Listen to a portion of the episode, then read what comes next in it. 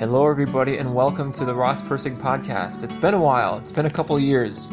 Um, a lot has happened, but I wanted to start this again because I think that now more than ever, um, we need to dream, learn, grow. Eh, you know, we need to um, figure out what it is that we want to do and work towards it, learn how we can accomplish that, and then grow as human beings um, in that process. So, today I just wanted to make a short podcast about how everybody has the obligation to follow their dreams, in my opinion.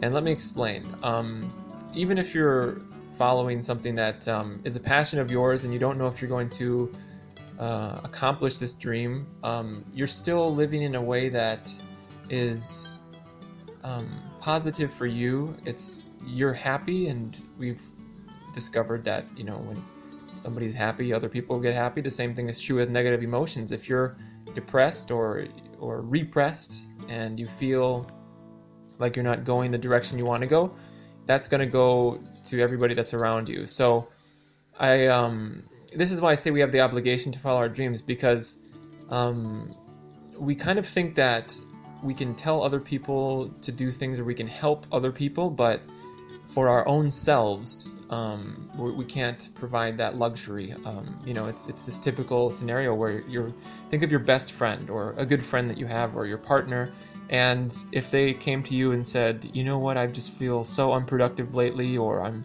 sleeping in and I don't want to sleep so much, or I'm eating too much, or I'm watching too much TV or Netflix, you know, you would say to that person don't worry. I mean, you're doing your best and just try better tomorrow, and um, you'd be supportive to that person. But for some reason, you know, we're all our own worst critic. And when we experience that on a personal level, we're very, very critical of ourselves. And we, you know, say, like, oh, you're so stupid, you're so lazy, you know, and, and we, we would never treat somebody else the way we treat ourselves. But what we don't remember is that when we are down, when we feel, um, you know, like we're not doing what we're supposed to do. Things bother us more. We see more problems and less opportunities. And ultimately everybody that we come into contact with um, is affected by this. So today i just want to leave you with that short message um, that you have the obligation to follow your dreams.